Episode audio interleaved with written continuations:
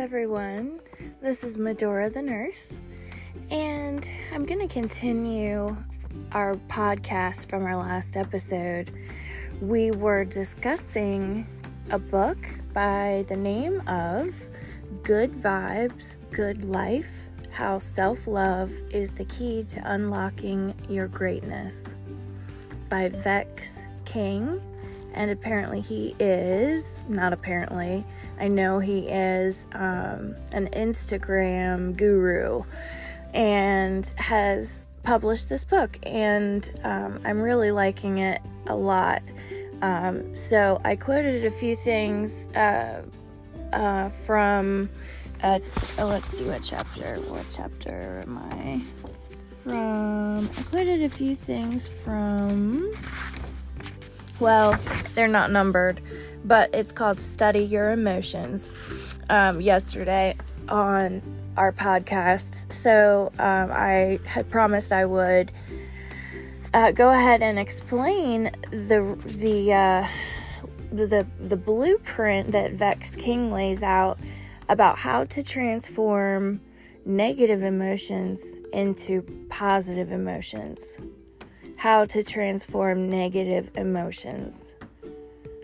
I mean, if I think about that, being able to do that would be life changing.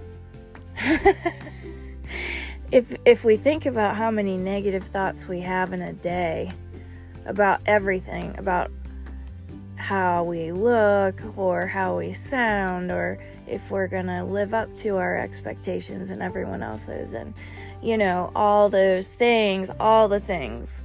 If we can transform negative emotions into not negative emotions, anything but negative, positive would be ideal, then I think the world might be a better place. So let's talk about the five steps that Vex King lays out for us.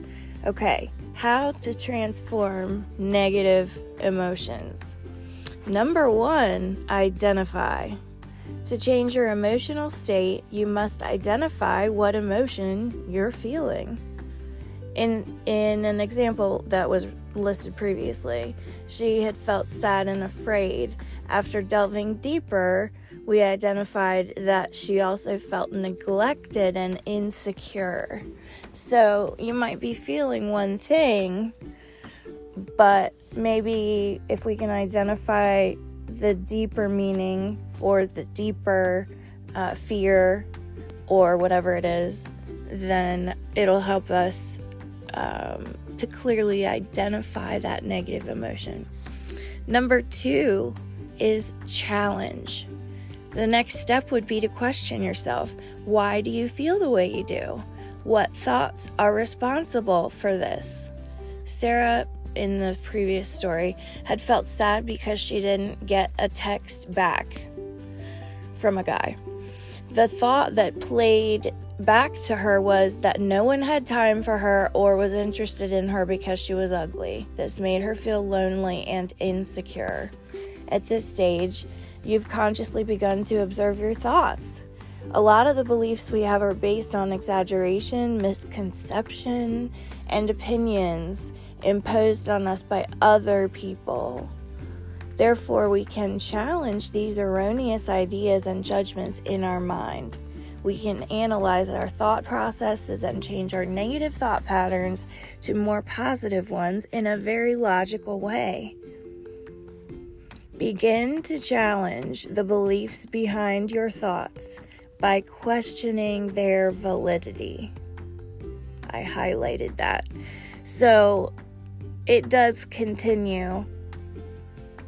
But let me repeat that. Begin to challenge the beliefs behind your thoughts by questioning their validity. So, first of all, we have to think what are my thoughts? identify. And then we've got to identify what's underneath that. Okay, so let's let's pretend I've done that. Now I'm going to challenge those thoughts. Why do I feel that way? All right, I'm challenging. Now I'm challenging uh, hang on one sec. Where am I? I'm challenging. Okay, in this example with Sarah and not getting the text back, she's pondered on these questions and saw that she was exaggerating the situation. One man failing to text her back didn't mean that she'd never be happy. she was reminded that her joy wasn't dependent on how others interacted with her. Posing questions to yourself can reveal limitations in your thinking, as they did for Sarah. You'll begin to realize that you've made false assumptions and focused on the negative aspects of situations in your life. Try it. Perhaps bring up a past experience that made you unhappy and ask yourself direct questions that help you get to the heart of the matter. It's important to realize that we create our own sadness by attaching negative conclusions to these past experiences in our subconscious mind. Gosh, I don't like that at all, but it's true. Um, and the next part's just as powerful. So I'm going to repeat that. It's important to realize that we create our own sadness by attaching negative conclusions to these past experiences in our subconscious minds. We're creating our own sadness by attaching these past negative experiences. So we have to challenge these conclusions when those are stored as lessons. Failing to correct the negative lessons means they're replayed and replayed, either in real life or in your subconscious mind. And over time, the repeat can weigh you down and induce depression. So, there are five steps that Vex King lays out in order to change negative emotions into positive ones. We have first, uh, first identified, then we challenged those thoughts. Finally, number three, we're going to understand or attempt to. this step is all about appreciating the deeper meaning behind the emotion. In our example, Sarah found that she was feeling insecure as a result of her recent experience. She started to worry that she wasn't good enough. During the days when her love interest was texting back, she felt better about herself. It was clear that she had a high need for social acceptance and approval. And then highlighted, I have you must recognize the deeper meanings behind your feelings and make use of them as opportunities to grow. That seems so obvious to me, but do we do that? I mean, in the moment, how do we even recognize that it's that it's a feeling that is giving me an opportunity to grow? I think we all need to be much more self-aware. So, we must recognize this deeper meaning behind the feelings and make use of them as opportunities to grow. Uh, Sarah determined her worth based on what others thought because she had had low self esteem. She needed to be valued and accepted to feel better about herself. Number four, replace. Okay, so one, identify. Two, challenge. Three, understand. Four, replace. These disempowering thoughts must then be replaced with empowering ones. Empowering. You must ask yourself how can I view or do things differently to help myself feel better and live a greater life? Goodness gracious. So ask yourself, how can I view or do things differently to help myself feel better and live a greater life? It's essential to transform destructive thoughts into ones that make you feel better in the moment.